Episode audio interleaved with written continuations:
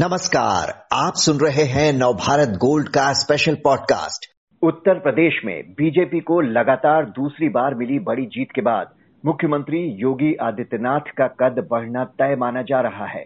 ये पद बीजेपी के अंदर ही नहीं, देश की सियासत में भी कितना बढ़ेगा, इसकी चर्चा तेज हो गई है। सोशल मीडिया पर तो उन्हें देश का भावी प्रधानमंत्री तक बताया जाने लगा है। तो आज की चर्चा इसी पर। कि क्या योगी प्रधानमंत्री मोदी के वास्तविक उत्तराधिकारी बन गए हैं?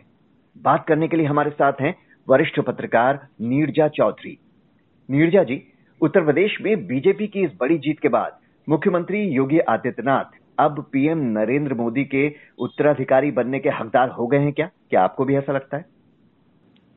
जी, अगर एक एक चीज़ या एक व्यक्ति सबसे ज़्यादा दांव पे था इस चुनाव में वो था योगी आदित्यनाथ का राजनीतिक भविष्य जिस चीज़ को लोग बहुत बारीकी से फॉलो कर रहे थे।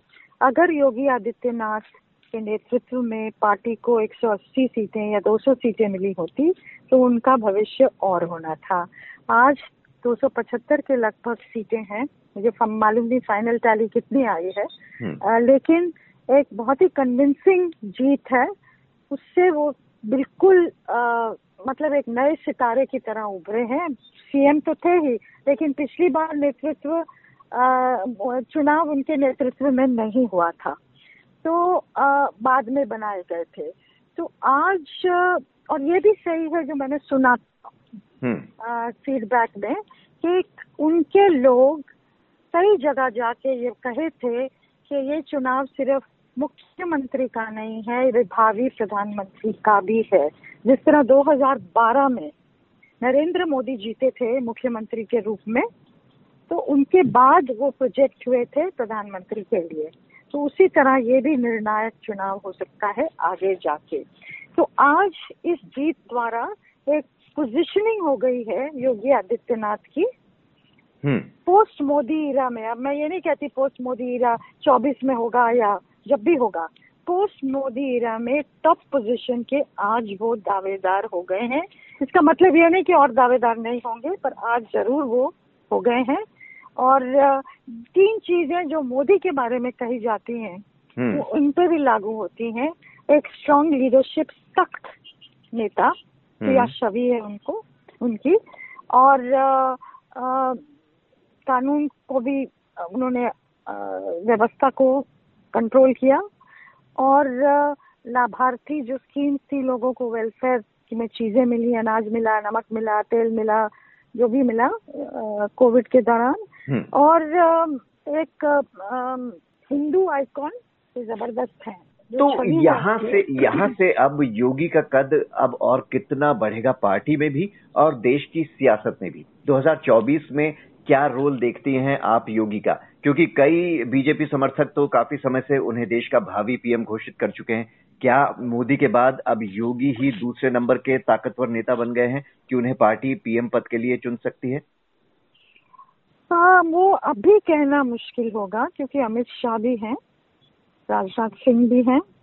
तो अभी वो निर्भर करेगा कि कैसे सिचुएशन आगे बढ़ती है। लेकिन एक तबका है भाजपा के अंदर भी और आरएसएस के अंदर भी।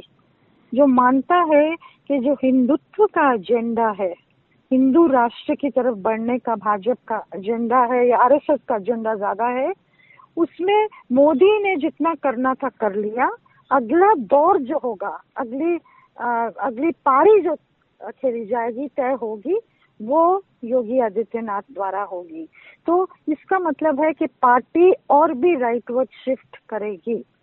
जो राइट राइट एलिमेंट है पार्टी के अंदर वो ये पार्टी के अंदर और संघ के अंदर, वो ये सोचता है। अब ये हो पाएगा, नहीं हो पाएगा, बहुत चीज़ों पर निर्भर करेगा।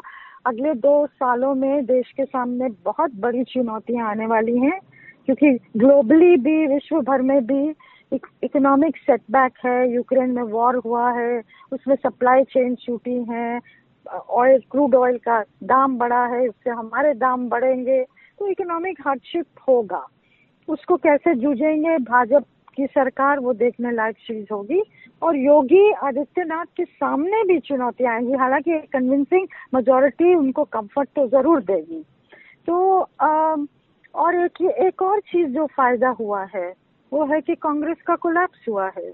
उससे ऑपोजिशन को बहुत बड़ा धक्का लिया है, क्योंकि ऑपोजिशन यूनाइटेड अगर होता 24 के लिए तो कांग्रेस उसका सेंटर पीस तो होना ज़रूरी था। उस चीज़ को धक्का मिला है। लेकिन एक चीज़ है जो देखने लायक होगी, अगर स्ट्रॉन्ग प्राइम मिनिस्टर लोकप्रिय प्राइम मिनिस्टर हैं, क्योंकि अब यूपी के चुनाव से तो ये भी लगा चारों सीट जो स्टेट जीते हैं कि मोदी की लोकप्रियता बरकरार। योगी ने गेन किया है। तो दो और एक मुख्यमंत्री सबसे बड़ी स्टेट का भाजपा का वो भी स्ट्रांग है। तो एक म्यान में दो तलवारें कैसे हैंडल होगा कैसे हम्म। क्या रिलेशनशिप होगा आ, और योगी योगी को हटाना बड़ा मुश्किल होगा। आप मनोज सिन्हा को नहीं भेज पाए जब ये बने थे सत्रह में।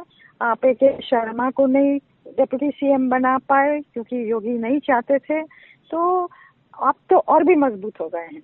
तो अगर अंदर की बात की जाए तो पीएम मोदी से इनके संबंध कैसे हैं? क्या पार्टी में योगी को पसंद किया जाता है? क्योंकि कुछ समय पहले तक हमने देखा कि योगी को हटाने तक की बातें होने लगी थी, काफ़ी चर्चा गर्म हो गई थी, फिर बीजेपी का एक नेतृत्व वहाँ पहुँचा और उसने इस चर्चा को शांत किया कि ऐसा कुछ नहीं है। तो ऐसा क्या हुआ? कि इसके बाद पीएम मोदी ने खुद योगी का नाम आगे बढ़ाकर योगी हैं, उपयोगी का नारा दिया और चुनाव में उतरे। देखिए, ये तो सही है ना कि यूपी आप हार नहीं सकते। यूपी हार जाते, अपना पूरा दम नहीं लगाते पार्टी, और उसमें मोदी इंक्लूडेड है। मोदी ने जिस तरह से लास्ट लैप पे अपना तीन दिन कैंप किया बनारस में, और रैलीज भी एड्रेस की। अगर यूपी को हाथ से नहीं निकलने देना था जो भी अंदर खाने लड़ाई है मतलब टफ वॉर है बैटल जो चलता रहता है पोजिशनिंग हर पार्टी में चलता है आप नेताओं के बीच में। आ, लेकिन आप स्टेट को हाथ से नहीं जाने दे सकते थे क्योंकि उसका मतलब है चौबीस हाथ से निकलने की संभावना बढ़ जाती। तो आ, वो और अब जनता ने इतना सिर्फ़ 200 की मेजोरिटी नहीं दी है मतलब जस्ट सरकार बनाना तब तो कहानी अलग होती। ये तो बहुत कन्विंसिंग मेजोरिटी दी है। योगी कन्विंसिंग मेजोरिटी है पाँच साल की इनकम्बेंसी के बा, बावजूद। जी उसके बावजूद और ये भी कहा जाता है कि तीन दशक से ज़्यादा वक्त हो गया कि कोई दोबारा पार्टी जीत करने आई तो वो भी एक उन्होंने चीज़ उसका श्रेय इनको जाता है। लेकिन क्या उनकी इतनी हैसियत है कि वो बीजेपी में दूसरे नंबर के नेता बन सकें, क्योंकि उम्र अभी कम है उनका। अनुभव की बात अभी उनका एक ही टर्म हुआ है मुख्यमंत्री के तौर पर। सांसद वो ज़रूर बहुत समय से बनते रहे देखिए, संभावना को नहीं नकारा जा सकता। जैसे मैंने कहा, अभी अर्ली डेज़ है ये कहना। क्योंकि और भी लोग हैं सीनियर अमित शाह का रोल रहा है। यूपी के रिवाइवल में अमित शाह का रोल रहा है। मतलब अगर आप देखें, मैं ये कई बार ये उदाहरण देती हूँ कि 20 साल से कांग्रेस कह रही है कि कैसे करें हम रिवाइव अपने आप को उत्तर प्रदेश में, पर कर नहीं पाई आज ढाई परसेंट वोट पे है। बीस साल, ये तो मैं 2002-2003 की बात कर रही हूँ, जो कांग्रेस के नेता करते थे, कैसे किया जाए। और अमित शाह को 2013 जुलाई में उत्तर प्रदेश भेजा कि आपको ये स्टेट को बीजेपी के अंडर लाना है। और 10 महीने में 10 लोकसभा सीट से उन्होंने इकहत्तर लोकसभा सीट कर दी बीजेपी के लिए। एक एक संगठन खड़ा कर दिया। तो एक वो किलर इंस्टिंग वगैरह तो है ही। लेकिन आ, तो मैं कह रही हूँ और लोग भी हैं लेकिन संभावना को बिल्कुल नहीं नकारा जा सकता। और यूथ आप कह रहे हैं एज उनकी साइड पे ज़रूर है। और ये भी मैटर करेगा कैसे हैंडल करते हैं वो। अब ये भी उनके बारे में कहा जाता था कि एमएलए के लिए एक्सेसिबल नहीं है, नाराज़गी है एमएलए की उनके प्रति। जो non Yadav extremely backward caste हैं ओबीसीज हैं, वो भी पार्टी के साथ रही है, नहीं तो इतनी बड़ी टैली नहीं होती। लेकिन उनकी भी नाराज़गी थी योगी से। तो ये सब चीज़ें दुरुस्त करनी पड़ेंगी अगले महीनों में। और देखना पड़ेगा कि कैसे इस बार तो कानून व्यवस्था ठीक की और लाभार्थी जो स्कीम्स हैं वो तो सेंटर का हाथ था। बाकी चीज़ों को डिलीवरी को वो कैसे करते हैं और बड़े से बड़े तबके को साथ कैसे ले जाते हैं, अपने बहुत चीज़ों पे निर्भर करेगा। जी, यानी कि बहुत से ऐसे सवाल हैं जिनके जवाब अभी मिलने बाकी हैं। उसी के बाद ये तय हो पाएगा कि योगी आगे चलकर क्या उनकी भूमिका होती है, क्या कद होता है पार्टी में। बहुत बहुत शुक्रिया आपका, नीरजा जी, इस जानकारी के लिए।